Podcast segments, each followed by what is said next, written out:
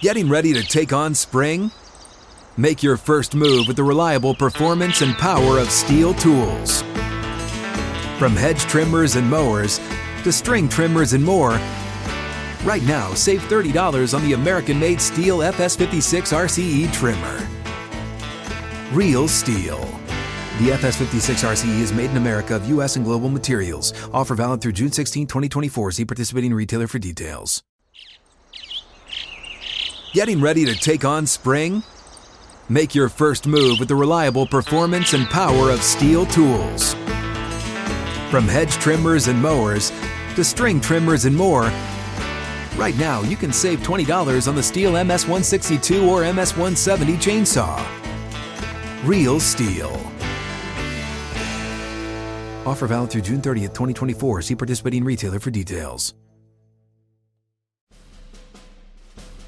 Now, it's not that teams can't or shouldn't have long term plans. It's just that the soccer fan and the customer, they care about the here and now. And the long term plan, in MLS in particular, that doesn't play. If you can't even compete, then go away until you can. You can't ask fans and customers to care about a long term plan. Hello, Sunshine. I'm Alexi Lalas, and welcome to the State of the Union podcast, where we look at the beautiful game on and off the field through the lens of red, white, and blue colored glasses. As you heard, we'll be talking about the quote unquote long term plan approach in Major League Soccer and in soccer in general. We'll have our Mosse Makes the Case segment where Mosse's going to talk about Bayern's can't beat 'em, join 'em mentality. We'll be answering your questions in our hashtag Ask Alexi segment, going back in time to watch some special games that you weren't at and so much more. But first, as always, joining me, my friend, my colleague, my guiding light, David Mosse, a soccer savant and a Fox soccer researcher and writer extraordinaire. Mosse, how are you? I greet you from the great state of Florida. I am on the road once again this week, but we are certainly bringing you the State of the Union podcast. How you doing, my friend? I am good. I'd hate to hijack the opening segment again, but I did have an eventful few days in Mexico. That's right. We heard that you were going down for a wedding, and you were very concerned about what's that team that you follow again? Um, uh, the, Michigan uh, Wolverines. the Wolverines of Michigan, right? Correct. And they were playing in a uh, in a basketball game, uh, and you were very concerned, as was the groom, as to whether you were going to get to watch the game. Were you able to? Well, we got smoked on Thursday night by Texas Tech, so there was no conflict on Saturday between Michigan and the wedding as our season was over. You don't say. You don't say. Really, I hadn't heard that. That's uh, I, am sorry. Uh, but let me just say the uh, the wedding was incredible. Uh, San Miguel de Allende is this really cool old colonial town with uh, tons of history and culture, which I just ate up. I went on a tour of the city. I went to museums and churches. Uh, all the wedding activities were great. The brunches, the dinners, and the wedding reception itself was amazing. You were telling me that you have yet to meet the bride. So how did it go? Did it get your thumbs up, your approval? I did meet her, and she is stunningly beautiful and a wonderful person with a wonderful family. So if my buddy screws this up, he belongs in a mental institution. well, I'm glad you're back safe and sound. I'm glad you had a good time in Mexico. I, as I said, uh, have been on the road. I continue to be on the road here. Uh, I was uh, an M down in Florida, did the um, Orlando City DC United game. I'm heading off to Denver for the women's game, then to DC for DC LAFC. So uh, lots of soccer, lots of travel, uh, lots of hotels, lots of airports, and uh, and such. But what else? Uh, anything else uh, before we head on uh, and start this thing, Mosse? Well, let me just say we are down a producer today. Luis Aguilar is not here, so we'll have to somehow overcome his absence. But I, I think we will. I think we're I think we're gonna figure it out. All right, let's light this candle. As you know, each and every week we kick the pot off with Alexi Lalas's State of the Union. Yes, it's time for my State of the Union, where I look at a part of the game from an American perspective, and this week it goes a little something like this Trust the process, believe in the plan, have patience. We're building for tomorrow.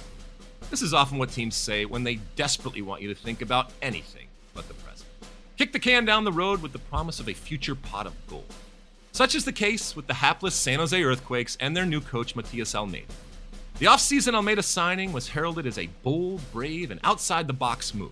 And Almeyda, an Argentine with a sexy and successful international playing and coaching pedigree, immediately became the Earthquakes' biggest star, which is kind of part of the problem. Almeyda's Earthquakes went out and got completely destroyed at home by LAFC. Carlos Vela and company dropped Cinco on them, leaving San Jose winless in 2019 and officially the worst team in Major League Soccer. After the game, Almeyda reiterated that his is a long term, four year project and something that requires faith, patience, and time. Now, it's not that teams can't or shouldn't have long term plans. It's just that the soccer fan and the customer, well, they care about the here and now. And the long term plan, in MLS in particular, that doesn't play. Because MLS is a league that covets and manufactures parity. It is designed to enable teams to change their fortunes very quickly, and that is the expectation. Not everyone can win, and inevitably you will have bad teams. That's not the problem. But staying bad in MLS, well, that is. If you can't even compete, then go away until you can. You can't ask fans and customers to care about a long term plan. Let everyone know when that plan comes to fruition so we can start paying attention again. All right, Mosse, that's my State of the Union for this week. Am I being unfair? Am I being harsh uh, when I judge the San Jose Earthquakes or Matias Almeyda or any team in Major League Soccer? I guess any team out there for having a long-term plan and trying to sign it. Uh, uh is it is it unfair to me to believe that the here and now is all that matters right now? Well, to be fair to the man, he inherited what was the worst team in the league last season, but you're right, a four year plan in MLS is ridiculous. You can have, I suppose, a four year plan to win MLS Cup, but beginning in year one, there has to be progress, there has to be improvement, there has to be a sense that you're on a path to something, and we haven't seen that yet. So, in, in, in that respect, I totally agree with you. Do you like watching a plan? Play out over multiple years? And if so, where has that ever been something that that you have gravitated to? Because I, I you know, I talk about youth development and that's something that doesn't interest me. It's not sexy to me. It's not something that i want you know? I, I don't care how the sausage is made. I just care that it's on my plate and i get to gorge myself. So let me know when it's being served and i really don't care how it actually got to uh, how it got to my table. Do you enjoy watching a uh, it doesn't even have to be about young players. It can be about any type of plan kind of in place and then come to fruition over time. Well, like I said, as long as there's progress all the way through. I mean, Atlanta United had a very successful expansion season, which they used as sort of a building block to winning MLS Cup in their second year. A lot of people think LAFC are on that same path. Uh, they obviously were on the other end of that game this weekend. They hammered San Jose 5 0, and, and they're sort of the early favorite. Uh, a lot of people think to win MLS Cup, and Carlos Vela is the early favorite to win the MVP. So, in that sense, they're they're better this season than last season, so there's progress there. But they were also very good last season, so there has to be you know sort of a, a foundation of being pretty good. But yeah, you could sort of build it in such a way where you're improving over a period of a couple of years, certainly. And I think, and I mentioned this in the State of the Union, that MLS in particular, the way that it is structured, the rules, um, the I mean, look, the fact that it doesn't have promotion relegation, I'll get to that. I'll get that in a second, but they go out of their way and they bend over backwards to maintain and to give people the opportunity to compete year to year. We have situations in MLS that are not surprising to anybody where you can go from worst to first where you cannot make the playoffs and then be challenging for for an MLS Cup. And yes, you have your perennial favorites and teams that either through just being really really smart uh, or spending a whole lot of money position themselves in a way to continually compete.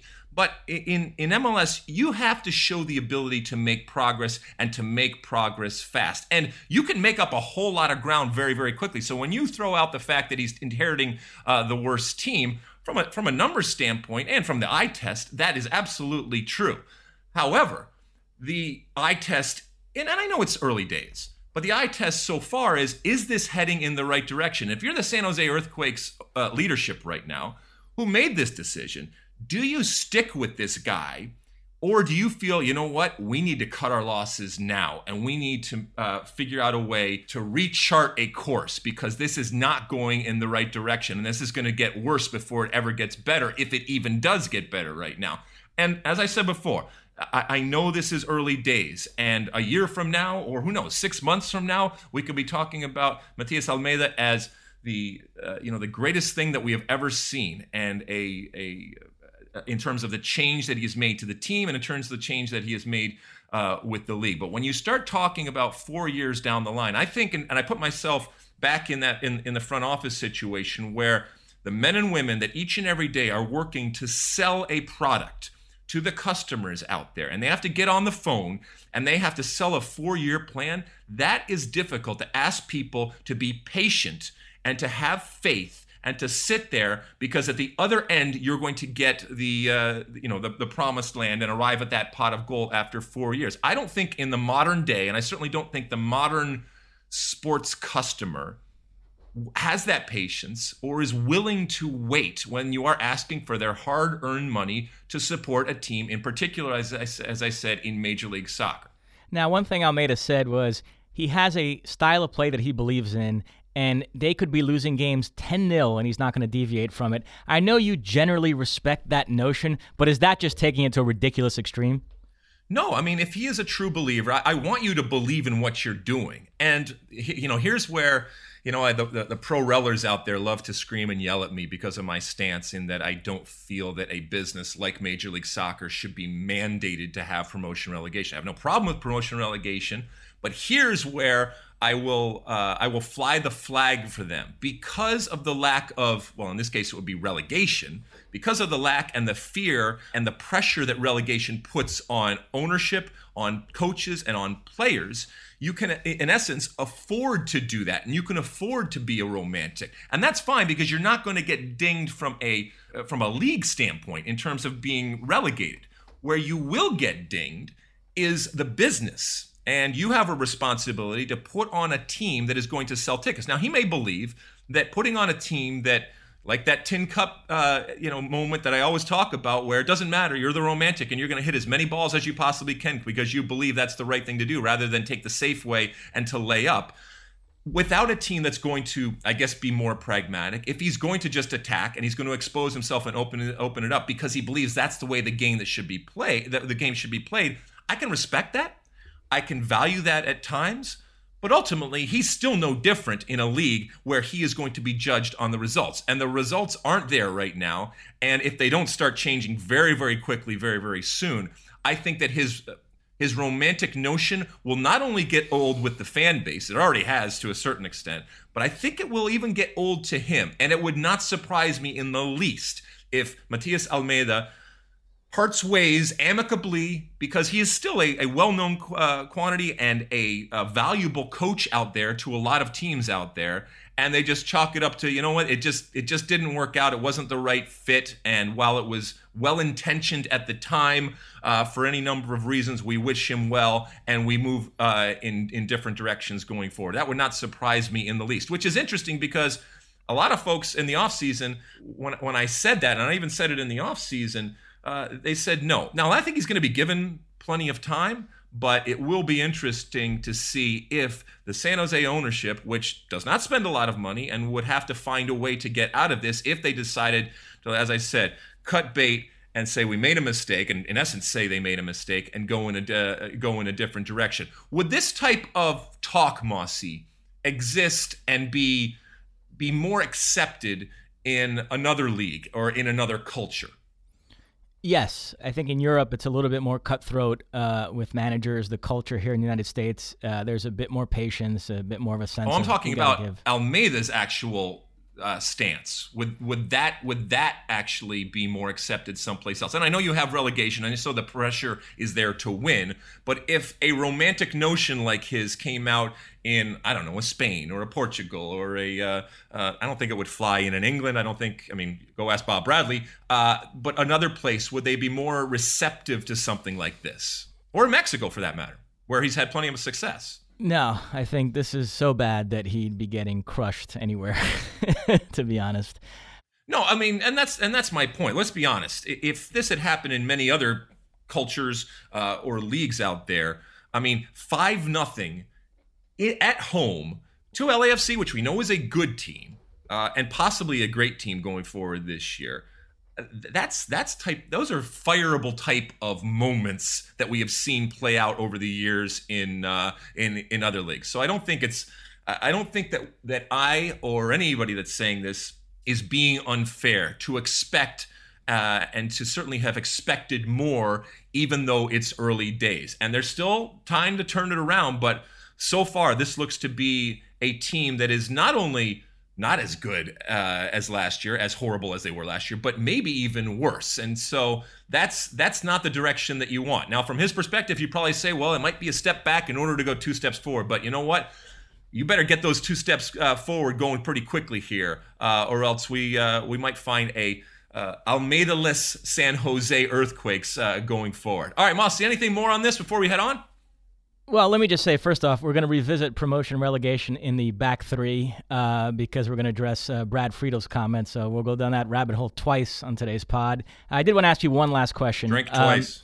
Um, do you take any satisfaction from seeing these big name foreign managers like Almeyda and De Boer that come into the league to great fanfare struggle? Do you think that perhaps they underestimate MLS and, and do you like that you know they, they, they come to find out all the challenges of coaching in this league? Yes, I take I take great pleasure in it. And look, I I, I have told you that I'm going to be honest with you, uh, and when I say you, I mean the the viewers and or listeners out there of this podcast, and I try to do that on a continual basis. Sometimes you agree, sometimes you don't.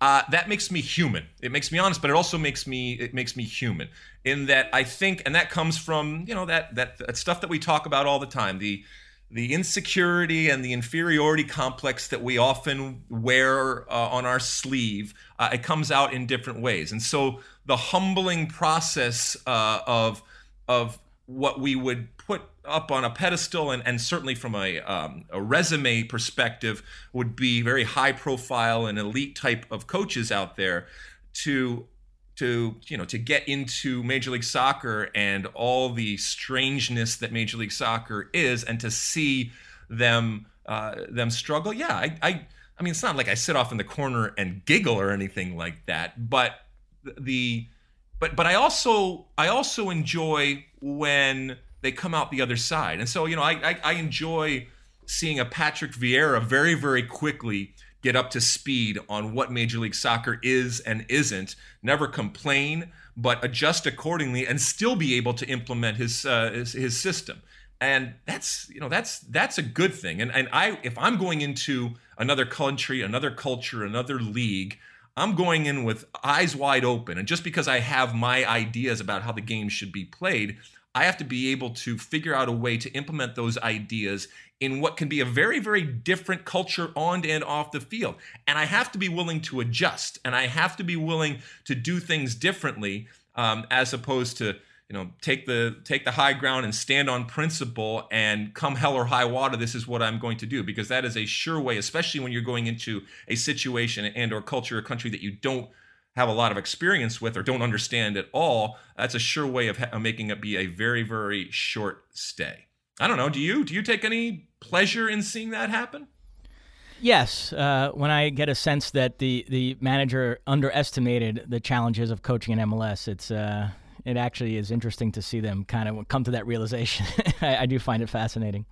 Yeah, and look, and you know, there there is what, what do they call it? What's that German thing? Schadenfreude and all that all that kind of stuff going on. I mean, w- especially now with you know Atlanta and how great they were, and with Frank De Boer coming in and struggling, and and you know you hear these comments and complaints about this and this and this, and uh, you know I know we're going to talk more about uh, our friend Brad Friedel later on, uh, but remind me to bring up um, a, uh, a, a former MLS great's reaction to this very topic, Mike Magee. When we when we get there, he had some really interesting things to say uh, as to how coaches go about adjusting or not adjusting for that matter to what we know is a very unique and a very very strange at times league to play in and certainly to coach it all right anything else Mosse? Nope. All right moving on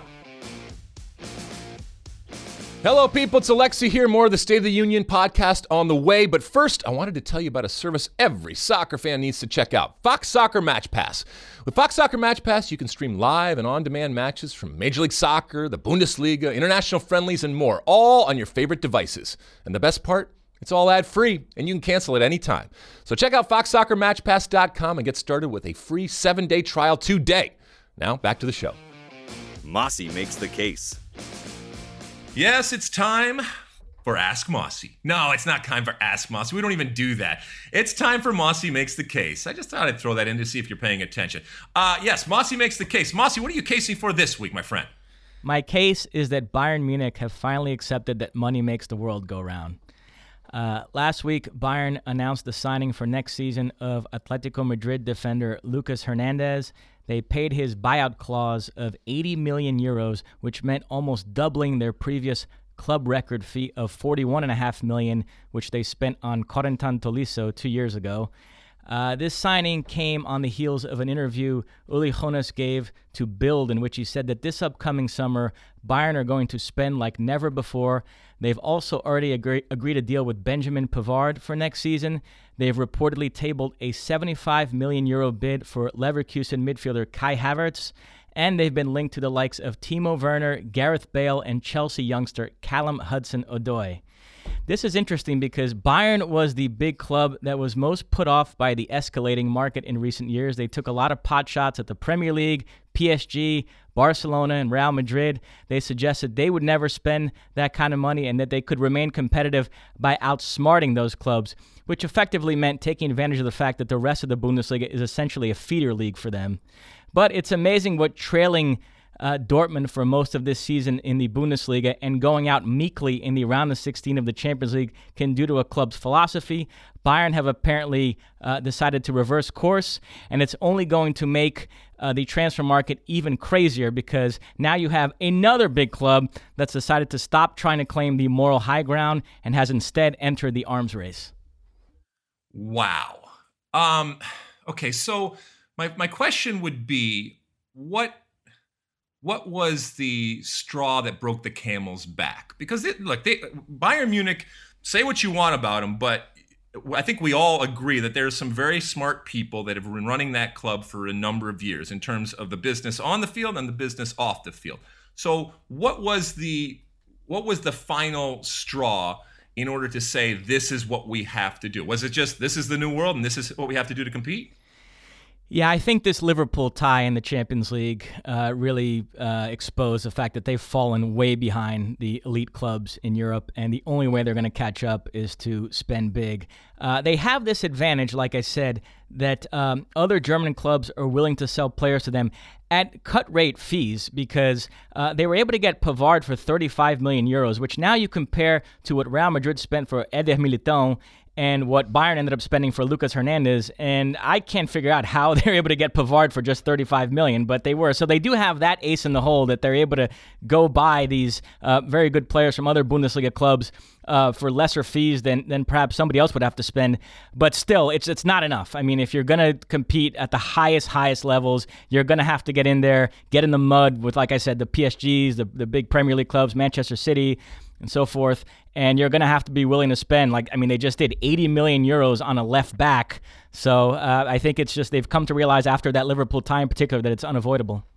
Is there anybody, Mosse, for, for our listeners out there that might not follow the Bundesliga a whole lot, is there anybody out there that, from a financial standpoint, can also make this leap? Uh, and we know, obviously, from uh, a, a table standpoint, the back and forth between uh, Dortmund and Bayern Munich right now. But is Di- is Bayern Munich on such a another level when it comes to their ability to step into this this new world that they're the only ones that could possibly do this from a German standpoint? Well, Dortmund have more financial might than people realize. They've sort of gotten uh, pegged as a selling club, but they do play in an 80,000 seat stadium that's full every week. They have tons of sponsors. Uh, Forbes recently put out a list of the uh, clubs with the highest revenue, and Dortmund was like in the top 15 in all of Europe. You also have Leipzig that have the Red Bull backing. So there's a couple that, if they decided to go that route, I think could at least spend in the ballpark of what Bayern Munich are spending. But certainly, I think Bayern uh, can go to a place that no no other German club can. Does the structure of the Bundesliga with the 50 plus one, uh, and please explain that to our, to our listeners out there, does that uh, does that inhibit and, and hamper the ability of not just Bayern but everybody to to live in this world that we are seeing now with La Liga, uh, with uh, well to a certain extent uh, Liga, and obviously uh, the EPL elites and super clubs?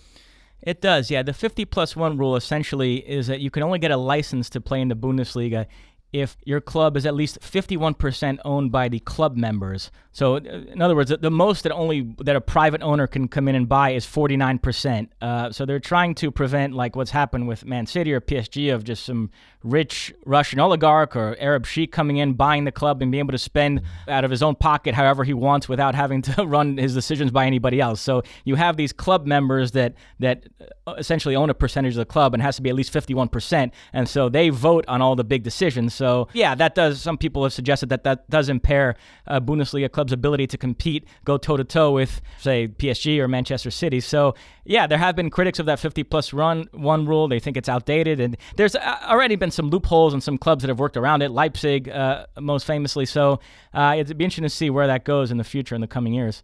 Well, I mean, theoretically, the, the 50 plus one rule could could pose problems, uh, and and you would actually it, it works against them because the if you have somebody that has ridiculous amounts of money, oligarch, whatever it ends up ends up being, then there's less pressure for it to be a functioning and traditional type of business model, and therefore, if you don't have it, then you actually have a, have to have a ledger and you have to have a budget and you have to go out there and you have to uh, uh, you have to find a way to make what you have spent. And obviously that's going to fall many times on uh, on the supporters. So in a strange way what's protecting them from these these individuals with an incredible uh, uh, amount of money as you said could could pose problems going forward. But this also you know this also leads to that that evergreen type of talk of this super league type uh, of existence. And you know what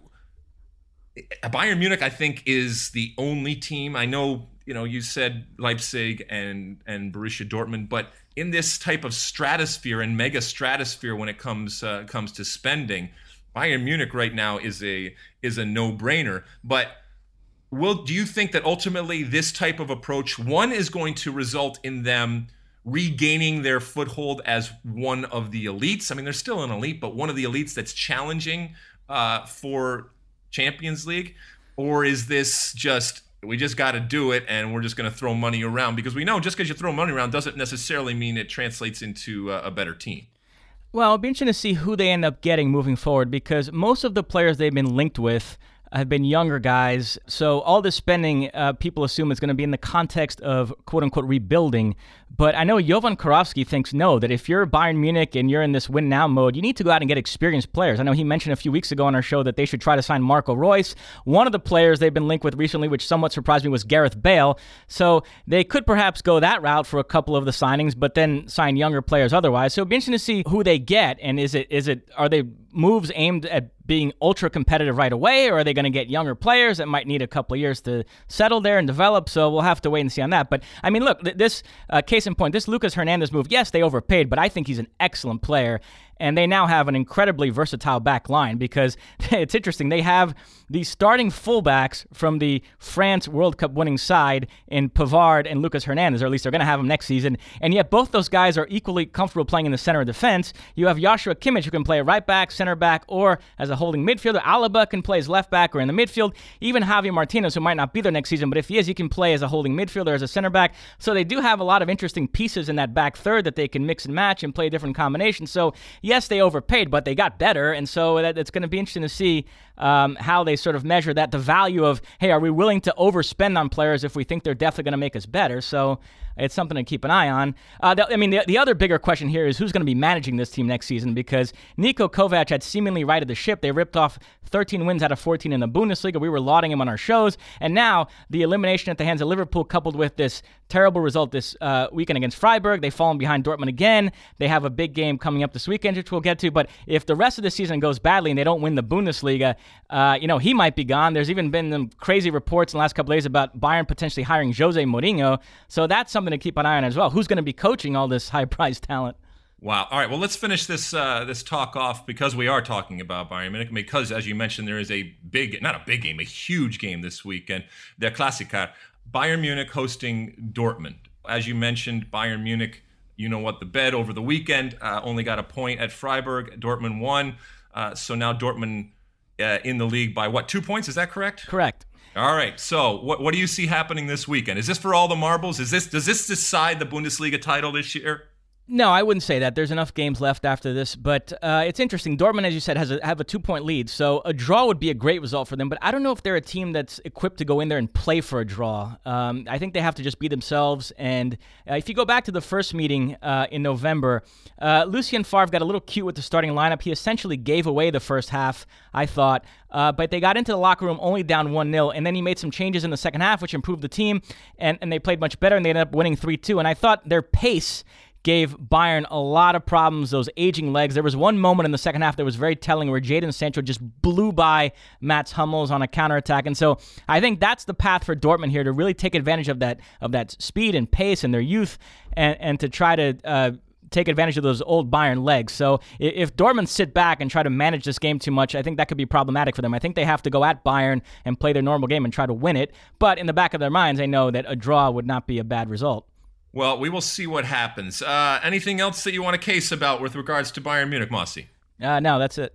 All right. Well, we'll see if uh, if your prognostication comes true and Bayern Munich becomes the freewheeling high spending type of club uh, that has to uh, that they feel they need to be in order to compete with this ever changing world and this high spending world uh, of the elites and the super clubs that they that they live in. And if they want to keep continue uh, continue to live in uh, they're going to have to keep up with uh, going forward. And then of course this weekend with their Klassiker and we'll see what happens and who's on top after this weekend. And if this is the pivotal moment in the season with regards to the title chase all right Moving on. Ask Alexi. Okay, it's time for Ask Alexi. You use that hashtag Ask Alexi, and uh, we will pick out some good ones, questions, comments, concerns, and then Mosse will do what he's about to do, which is read a few of them on the air. All right, Mosse, what do the people want to know this week? Well, this is a nice segue, actually, because we finished the Mosse Makes the Case talking Dortmund. One player they're not going to have in this upcoming Klassiker, which, by the way, is on Big Fox, is Christian Pulisic. At soul underscore man 96 wants to know, hey, Alexi Lalas, will Pulisic ever stay healthy for longer than a month or two? Does he just need a break, or is he just trying to come back too early? I don't think he needs a break. I don't think he's trying to come back too early. I just think that he's fragile. I mean, look, I uh, you know I often say that staying healthy is a skill, and people agree, people disagree. Uh, it's a skill that he has yet to acquire, uh, let alone to master. Understanding what your body can and cannot do, but there's also just a, just an element of this is a player who started very very early uh, and had plenty of success. And when you start very very early, uh, you also have to recognize that the actual physical body that you are starting with is going to change dramatically. I mean, my my body changed dramatically when I went to college. So 17 and 18, 19, 20 um, than when I was 15, 16, and 17. Uh, and and not because necessarily I did a lot. A lot. It was just the way that that I that I grew. Then you add on the type of weight training that you're doing, uh, the tr- the type of lifestyle that you're living off the field, the type of things that you're doing from a training perspective, and it can either immediately shock your system or over time it can take a toll. So look, I don't have an answer as to when he's going to stay healthy. Is it a prob? Is it a problem? Yeah, it's a problem because as we've as we've said before the value to a good player is the consistency of a good player. And consistency comes with not only doing the job, but being able to do the job. And right now, you're getting a sporadic type of performance from Christian Pulisic. He's either coming off an injury or we're waiting for that next injury. And so, look, I, there there are medical folks out there and there are people out there that have racked their brains and this has been a question over time as to how do you get a player to stay healthy? And everybody's got their ideas and is it do you push them more? Do you push them less? Uh, is it a situation where they are doing specific drills that are leading to it?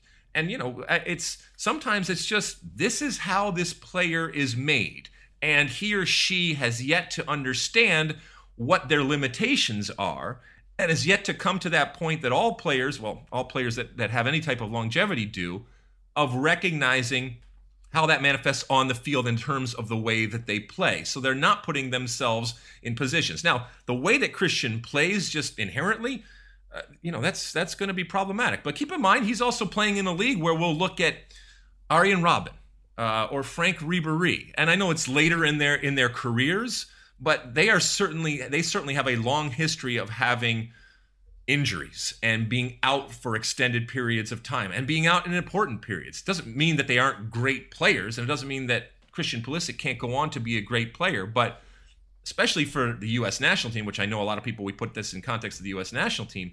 If you are building around a Christian Pulisic, that's problematic because there's only one Christian Pulisic in the pool right now that can do what he does.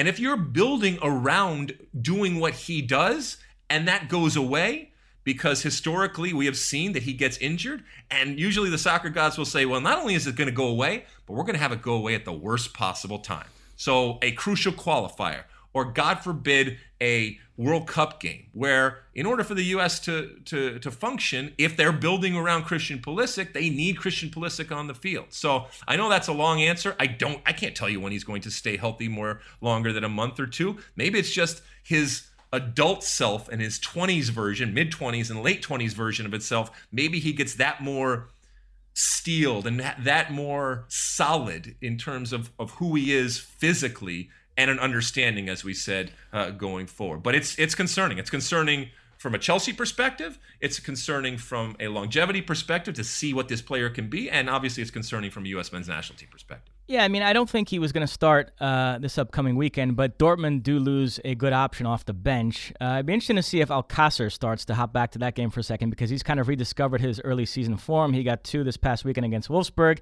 and won the previous game against uh, Stuttgart, in which Pulisic came off the bench, uh, assisted Alcacer's goal, and got one of his own. So, yeah, not having Pulisic, uh, you know, you lose a, good option there late in the game, like I said, against those tired Bayern legs to bring him on and let him run it, uh, the Bayern back line. So, uh, we'll see if Dortmund can overcome that. So, uh, moving on.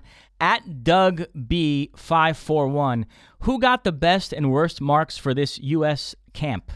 Interesting. So let me think back as to who came out of this I don't smelling like a rose. I mean, I think the team in general, I think I gave them a a B after this next round of games, a good solid B. I saw some I saw some progression, and certainly they were playing against uh, a higher level of competition. Uh, it, the the very defensive minded Ecuador, but also the very high press and high energy minded Chile. Uh, and they got out of that with a win and a tie. So I think from a results perspective, overall, the team gets a B. I think Wil Trapp, uh, as I said before, comes out of this better than he went into it. And certainly, this is all, all in my eyes. And, you know, I, I still remain. I, I remain to be convinced fully on Wil Trapp, but I'm but I'm coming around, and I think that there is a legitimate battle between him uh, and Michael Bradley, and certainly a Wil Trapp at five years younger, and also a player who has played under Greg Berhalter. Uh, ultimately, I, I, think that that's going to be an interesting thing to see what Greg Berhalter comes out. But Wil Trapp, I think, was a uh, a big winner. Paul Arriola, I think, continues to to show that. Um, that he can either from a substitutes perspective come in and make a difference. That's important. Let's see you know the look Tyler Adams I think just shows that he needs to be on the field to come in and to eh, eh, to try to play that hybrid right back position which is like that's that's not something that he is used to do to do but I just think he proved that regardless of how this all flushes out, he's going to be on the field in some capacity, and you need him on the field in some capacity because of the ground he covers, because of how smart he is. I just think what that role ultimately is is is left to is going to be decided. But I don't think what is to be decided is whether he's going to be on the field uh, uh, on the field or not.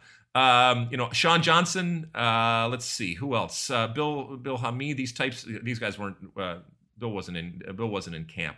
But you know, the Zach Steffen type of situation. Um, you know, I think because this team wants to play out of the back, guys like Zach Steffen, guys like Sean Johnson, um, I think that they are going to be at a premium. I still think Zach Steffen is the uh, is the number one, um, but you never know. Uh, he's got a he's got an interesting year as he finishes half of the year with Columbus and then moves to Man City. That's to be uh, that's to be fun. Uh, we mentioned Christian Pulisic. We we saw him do what he needs to do when he's out there in terms of putting the ball in the back of the net. But we also saw, and so that was not unexpected, but also wasn't unexpected. And we just talked about it was uh, him getting injured and not being available to continue to see how he functions and what his role is with this team uh, going forward. It was good to see Jordan Morris back. Um, I think that was uh, that was important defensively. Look, I think the the, the back four in both in, both versions were were solid. Uh, you know, Tim Ream getting back in there. I'm not sure he, you know, his ability to play out of the back and with that left foot, I think he's going to still be in the conversation. John Brooks is is a solid starter right uh, right now.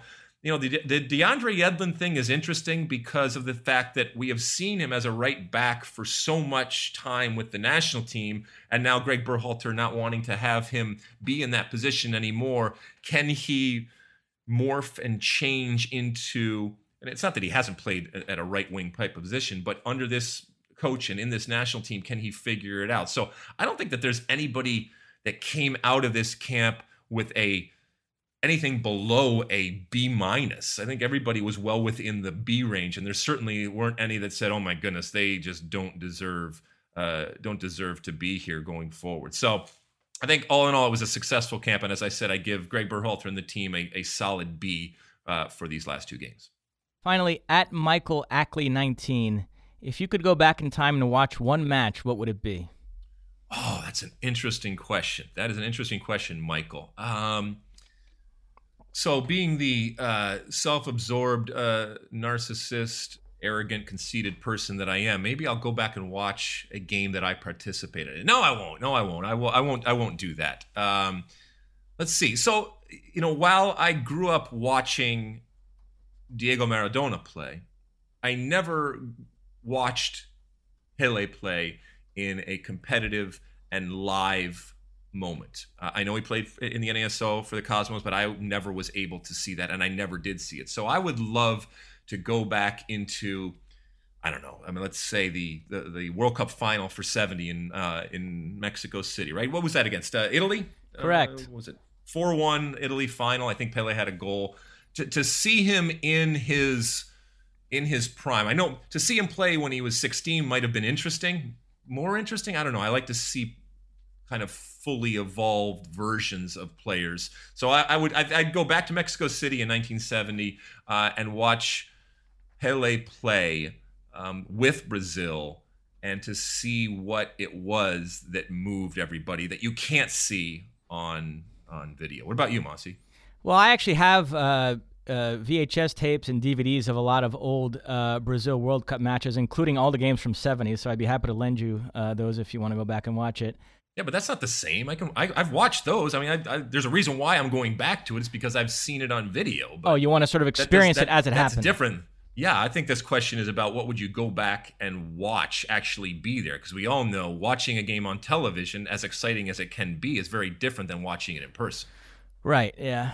Yeah. I guess um, yeah, Pele would be one. I'd love to sort of experience him in his prime and see what that felt like and be able to compare it to Messi and Cristiano now. Also, the uh, Brazilian Ronaldo, uh, the pre injury version of him uh, with Barcelona in 96, 97. I, I wouldn't mind going back in time and kind of experiencing that again and like the chills I got seeing him do all those amazing things for the first time. So th- those would be my answers there. I also will uh, say that because of my background, because of my national team experience to be able to go back and to see you know a Joe Gaetjens play back uh, back in the day because and that's something there where it's very there's very little um, archived in terms of what you can see. I, I know the Hall of Fame down in Dallas does a great job of trying to preserve what there is, but to be actually to actually to be able to be at that World Cup 50 whatever years, no gosh, I mean back well more than that. I don't know how many years ago. Uh, and to be able to see my U.S. national team uh, play, but play back at that time, that would be really, really interesting um, to to see it and the the sense of pride, but also the curiosity that what I would have of how the game was played, and specifically how this U.S. team that has become such a part of the mythology actually went about playing the game. That's it. That's it. All right, Mosse. Well, uh, use that hashtag Ask Alexi and uh, send it on all the uh, social media platforms out there. And who knows, we may read one of your questions uh, going forward. All right, moving on. The back three. Okay, it's time for the back three when we look at some big stories, games, or moments out there. Mosse, what's in the uh, back three this week? All right, first up, uh, the U.S. women's national team have two friendlies coming up. They face Australia in Colorado. That match is on FS1. And then a few days later, they face Belgium at Bank of California Stadium here in Los Angeles. Uh, that one, I believe, is on ESPN2. After these two games, there'll be just a three game send off series in May before they go to France. and uh, try to defend their World Cup crown. Uh, we know it's been a sputtering start to 2019 for Jill Ellis' side. Um, how important are these games to start building momentum towards the World Cup?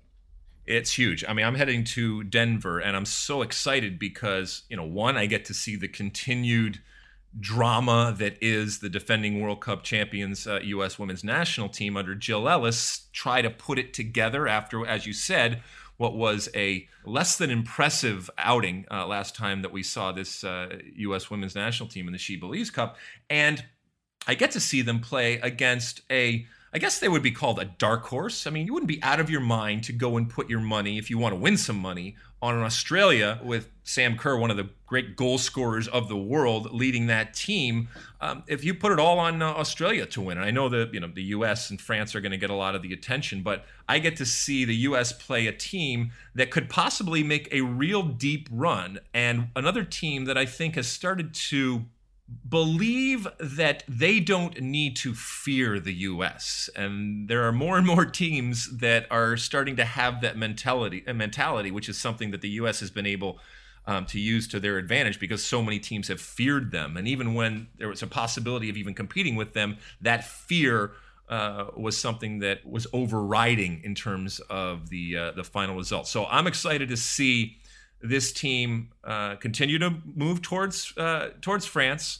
Uh, but more importantly, I'm I'm actually excited to see the opponent to really see what this team is about and if they are living up to the pre-tournament hype that they have when it comes uh, when it comes to Australia. Uh, yeah, I mean Australia has uh, played the U.S. very tough. the last two meetings was an Australia one 0 win and a one one draw. Uh, they're they're ranked sixth in the world, as you mentioned. Sam Kerr, a lot of people think is the best player in the world. So this is a stiff test for the U.S. Uh, a couple of uh, miscellaneous notes here. Alex Morgan is on 99 international goals. Her next one should become the seventh U.S. player to get to 100. And Ali Krieger, who was on the 2011 and 2015 World Cup squads but hasn't played since 2017, is back in the squad. So that'll be interesting to see how she does. Oh wow! Ali Krieger back. All right, cool. So yep. yeah, and uh, you know, so we'll see if this is a temporary spot fill um, for someone that we know has a tremendous amount of experience uh, at that outside back type of uh, position, and or if this is a, a, temporary thing, or if she ultimately comes in at the uh, at the uh, eleventh hour and makes a case for herself and finds her way on the plane to uh, France. Uh, next up, Manchester United last week made uh, Ole Gunnar Solskjaer their uh, next permanent manager. They removed the interim tag. Uh, they gave him a contract until 2022. Uh, this news was met was met with an initial burst of praise, but now there's starting to be a little bit of a backlash. Uh, some people comparing it to Roberto Di Matteo at Chelsea. I don't know if you remember, but he took over during the 2011-12 season, did very well. They gave him the permanent job, and then he was sacked early the next season. There's perhaps a sense that Solskjaer is still kind of riding a post Mourinho wave that anybody that came in there that was a nice guy was going to do well. But when the dust settles, that he is going to be out of his depth, and there's some questions tactically, some questions about his ability to recruit players. So, what do you make of this move of United giving Solskjaer the job? I think they almost had to do it. Um, when we've talked about this on the pod now for because it's been a huge story. I think that he has right now, look, he has plenty of leverage right now because of the results that they have gotten. But I also think that he has captured the hearts and minds not only of the Manchester United faithful, but more importantly, of the players in the locker room. And we talk so much about X's and O's and formations and styles of play and all that kind of stuff. And when it really comes down to it's coming it comes down to managing. And especially when you're talking about an elite club that has elite players they understand how to play the game. And you know, this is what makes Zinedine Zidane so so wonderful. We we know that from a tactics perspective, he knows what he knows and he knows what he doesn't know. But from a managing perspective and managing these egos and managing these personalities, there is there are few better. I mean, the great part about Pep, I think, is that he combines both of those. But if you only have one of them, you better understand the one that you have and use it to your advantage. And I think Zinedine Zidane uh, does that, and I think Ole Gunnar Solskjaer. And this this doesn't mean that either of them don't understand tactics or anything like that. But I think that they that their real value comes from their ability day in and day out to look these players in the eye, to tell them at times what they need to hear, at times what they want to hear, maybe at times what they don't want to hear, and ultimately to get those players to play better. And that's the mark of, of any good coach. How that coach goes about it is, is up to that coach and can be done in multiple ways. But I think the management style of Ole right now, uh, you know, some of it's just timing and serendipity. It's the perfect time for this type of manager to come in and to get these players going in the uh, in the right direction. Are you are you cautiously optimistic? Uh, are you worried about this? Yeah, I have questions about this move. I want to see how he's going to handle his first real bit of adversity when they have any kind of losing streak next season and he's getting criticized. So we haven't seen that yet. So that's going to be an interesting test. Uh, as far as his tactics, it's funny because a lot of the opposing managers that have faced United the last a couple of months have said there is a difference. They are more attack minded, they're more aggressive, they're more explosive, they press higher. But uh, Louis Van Gaal came out and he said, and obviously he was United coach and was criticized for being too defensive. And he came out and said, look, Mourinho and I were, were accused of parking the bus. Solskjaer hasn't done anything different than us, but it's just the results have gone his way. He's won games, and so the perception is that there's something different. I mean, do you buy that? Do you think uh, it's a bit of a misnomer, this notion that Solskjaer hasn't back playing Manchester United football? Absolutely, I agree with that. Absolutely, 100%. But guess what? Doesn't matter. doesn't matter because we know it's not about how you play. It's about whether you get the results and whether you win. And then, you know, people are going to nitpick here or there. Well, it's not pretty. It's not this, whatever, uh, whatever. But when it comes to Manchester United in two, the 2019 version of Manchester United, beggars can't be choosers. All right. And it, as long as you're getting results, people will give you the benefit of the doubt. Okay? So uh, he's absolutely right. But the fact is that whether whether he's parking the bus or not, and we can make arguments, but e- even if uh, if Ole is parking the bus, it's getting results, and he's parking the bus well in terms of the ability in, on transition to counter and to uh, and to make other teams pay. So while while it's right, it's not as much. Uh, uh he's not throwing as much shade as one would make it out to be.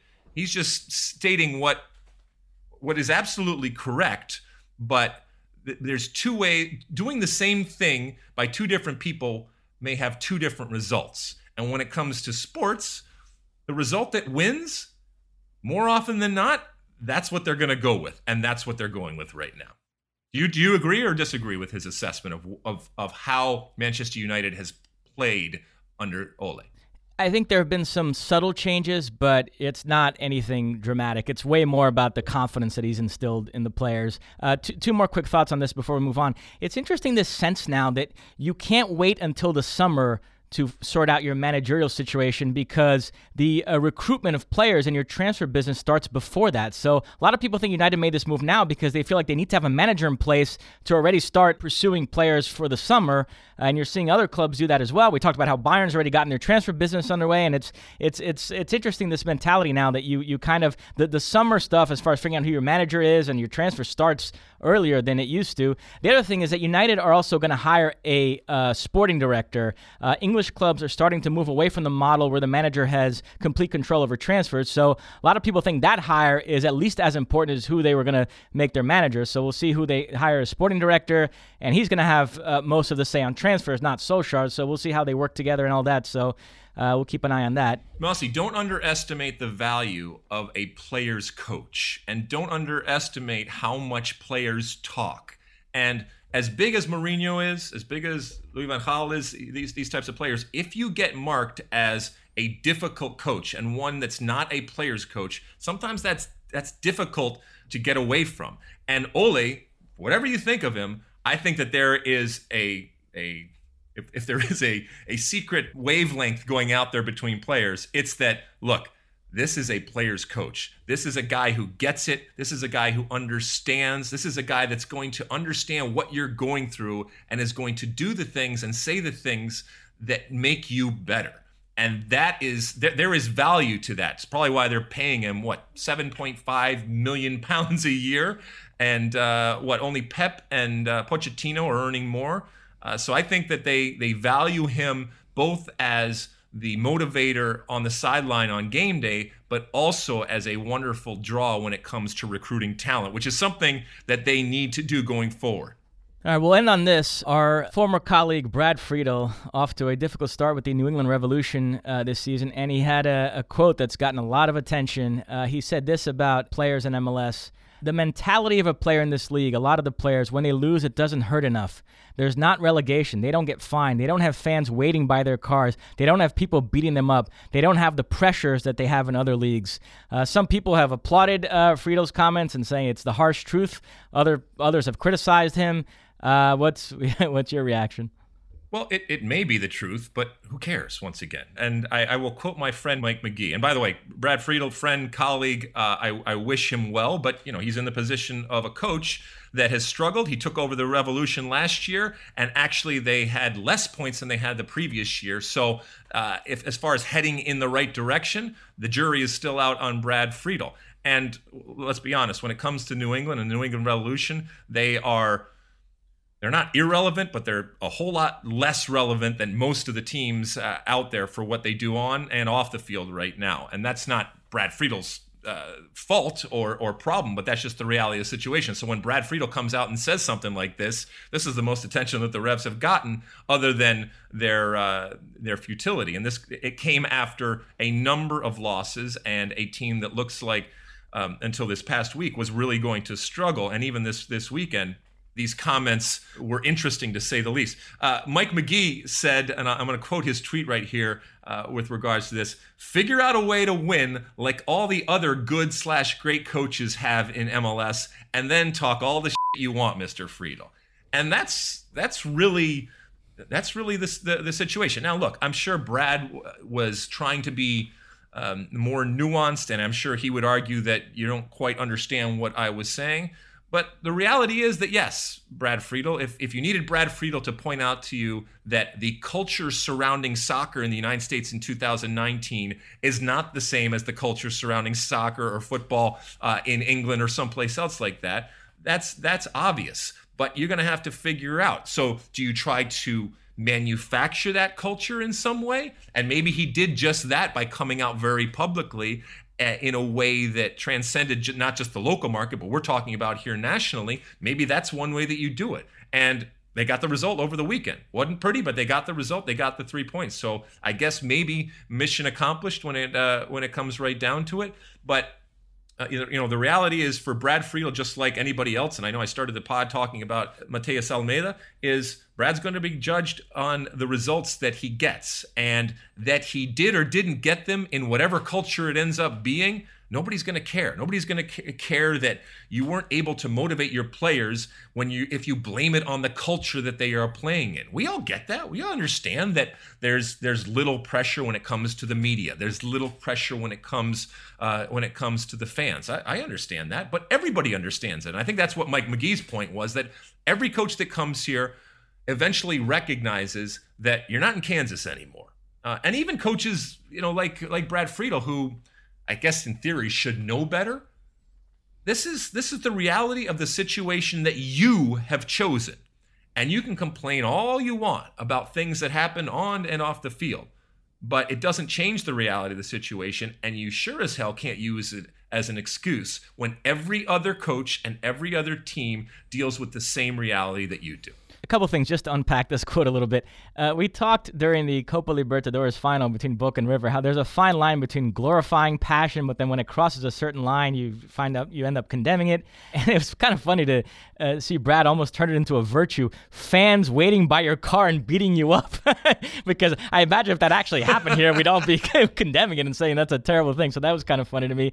And then the other thing is again promotion relegation. Not to go down that rabbit hole again, but um, do, do you think uh, there, there are many arguments that people put forth in favor of promotion relegation, but is that one that it, it, could perhaps change the mentality of the American player, that it would instill even more pressure on him, and, and, and there could be a sort of some sort of impact there? I guess. Look, I've been involved in promotion relegation. I recognize the pressure. I recognize the excitement and the entertainment that it can create, but but as far as the, the conversation that we're having, I recognize that it could that it can put additional pressure on teams, on coaches, and obviously on players. Uh, but you know, I, I, I, understand what he's saying, but I, th- I always thought that there was plenty of pressure just from a pure job standpoint to be able uh, to be able to win. Now I know when you get relegated, oftentimes there's contractual things that happen, and and you can make less money. Uh, you'll you'll be sold, you'll move on, and you don't want to change teams and all that kind of stuff. But I, I don't I don't see that that Brad Friedel's team, had they been playing in a league where there was relegation, would have played any better or stronger or or harder in the games that I have watched. But, you know, I could be wrong. Now, I'm not sure we're ever going to see that or we're certainly not going to see it anytime soon. So once again, this is throwing out something that while on the surface what you're saying uh, is is plausible and certainly can be used as an argument, it ignores the reality of the situation and it's not a reality that you are dealing with on an individual basis. Everybody is faced with these challenges. And so if everybody's faced, then it's all relative. So you got to find a way to function in the reality that you are inhabiting. And Brad Friedel knows that better than anybody else. But um, I, I understand to a certain extent what he's saying. But reality is that they won this weekend, and that's ultimately what he's going to be judged on. And uh, uh, two teams with a winning mentality uh, this season so far DC United and LAFC. Uh, they square off this upcoming weekend. You're going to be covering that game, correct? We are. We are going into DC with two smoking hot teams right now. Uh, as you mentioned, DC United undefeated. Um, and only uh, they've only let one goal in, and LAFC, which is just a juggernaut. Obviously, you got Wayne Rooney, who's scoring left and right, and Carlos Vela, who's scoring left, and right, and left again because of that great left foot of his. So uh, that's gonna be that's gonna be real fun on uh, on Big Fox. We got some prizes for you in terms of the broadcast. We I, I will I will say this.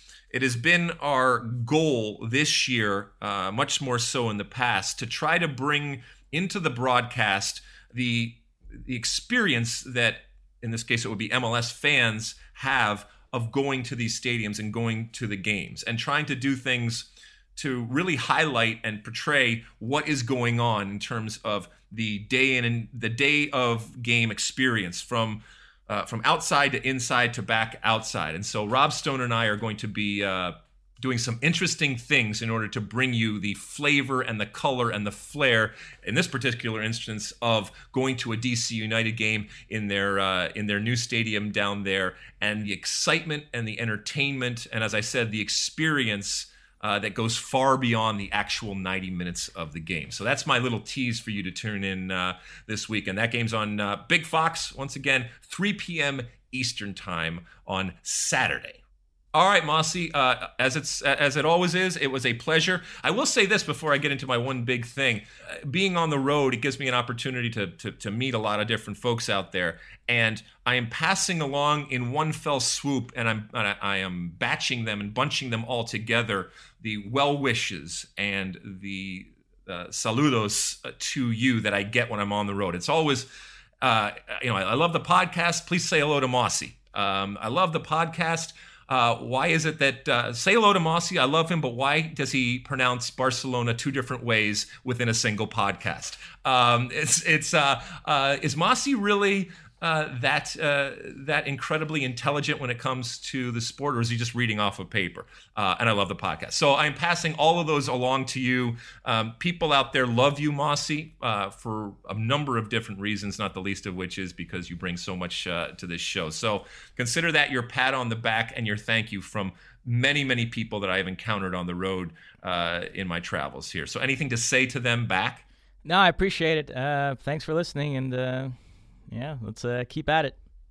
Riveting as always, Mosse. Uh, okay, we finish up the pod here with our one big thing. As I said, uh, I was on the road. I had the privilege and the pleasure uh, a few days ago of being in New York City once again and being surrounded by greatness. Uh, the 1999 World Cup winning cha- uh, uh, women's team, a, a group of, of those women came into town, and then a group from the 1994 uh, men's national team from the World Cup in 1994 got together. So myself and and Tab Ramos and Tony Meola uh, and Claudio Reyna, uh, these types of uh, these types of guys got together, and it was it was so much fun to hang out with these guys and to and to to talk soccer with them. Uh, and then from the the 99ers, it was great to see the likes of Brandi Chastain and Shannon Mack and um, Kristine Lilly, uh, Kate Markgraf. It was it was just wonderful to be surrounded by this collection of individuals. And there's an extended family, obviously, when it comes to these teams, because not everybody was there. But to see the people that they have become, because I grew up with them as soccer people, and I literally at times grew up with them on and off the field and traveled the world with them. Or when, from, when it comes to the women's team, they were doing the same thing from their perspective, and we were in awe um, from from the outside. But to see the wonderful men and women that they have become, uh, but also to see the fact that they have all stayed in the game in one way or another. And I was thinking back to my national team from 1994. There's only a couple of players that that aren't in the game. Uh, guys like maybe Joe Max Moore uh, or a Roy Wegerle, Um, but everybody else, and, certainly when it comes to the uh, the women's team, many many of the players uh, or former players, they they've stayed involved in soccer in one way or another. And yes, it's something that, that connects us all um, and certainly connects the 99ers and the 94 uh, team with that that decade that fundamentally changed the sport and I like to think helped grow the sport. But that so many are still involved with the game warms my heart. Uh, and it was fun. It was fun to hang out, to do a, uh, a charity game, uh, to raise money, and to open up a wonderful, uh, a wonderful space downtown with Street FC that redid a, a, a, rooftop on a high school that enables that, that will be open and enable not just the high schoolers but people to come around to play. We need spaces for uh, for young kids to go that are safe uh, and that are fun. They did an incredible mur- mural of uh, of all of the players that were involved with our 94 jerseys on and our 99 jerseys on. It was just really really fun to see. I had a wonderful time and uh, it made an old guy feel very, very good, not just about ourselves, but also about the sport. And the conversations that we had. Uh, Anthony DiCicco was there representing, uh, you know, his late father and how important Tony was to the sport, uh, and sitting down and having you know drinks and, and meals with these these men and women and talking about the state of the sport and listening to their sides. And you know we we we argue we disagree we agree we all that all that kind of stuff. But ultimately at the core it comes from a, a belief that this unique thing that we call the American soccer culture continues to get bigger and better. And you are part of it for listening. So it was it was great. And I thank everybody. And I thank in particular my friend and colleague uh, over there at NBC Kyle Martino who organized it. And um, you know, he, he he gave an incredibly eloquent and wonderful speech about how important both the 94 team were and the 99 team were to him at a young age growing up uh, as a soccer player in America. So it was it was humbling and it was wonderful, and I hope we do it again because uh, these men and women deserve to be uh, to be celebrated. Uh, and that they let me tag along is is that much better. So, all right, Mosse, anything before we go? Nope. All right. Thank you for listening. We will be back again next week for another edition of the State of the Union podcast. We thank you so much for tuning in each and every week and listening to us, regardless of what you're doing. I talked last week about the fact that some people listen to the podcast sped up, and I got a bunch of different responses out there. Uh, from people uh, that listen to it uh, that listen to it sped up. If you're listening to it sped up or at normal speed, it doesn't matter as long as you're listening to it, and we thank you for doing that. All right, we will see you next time. Size the day.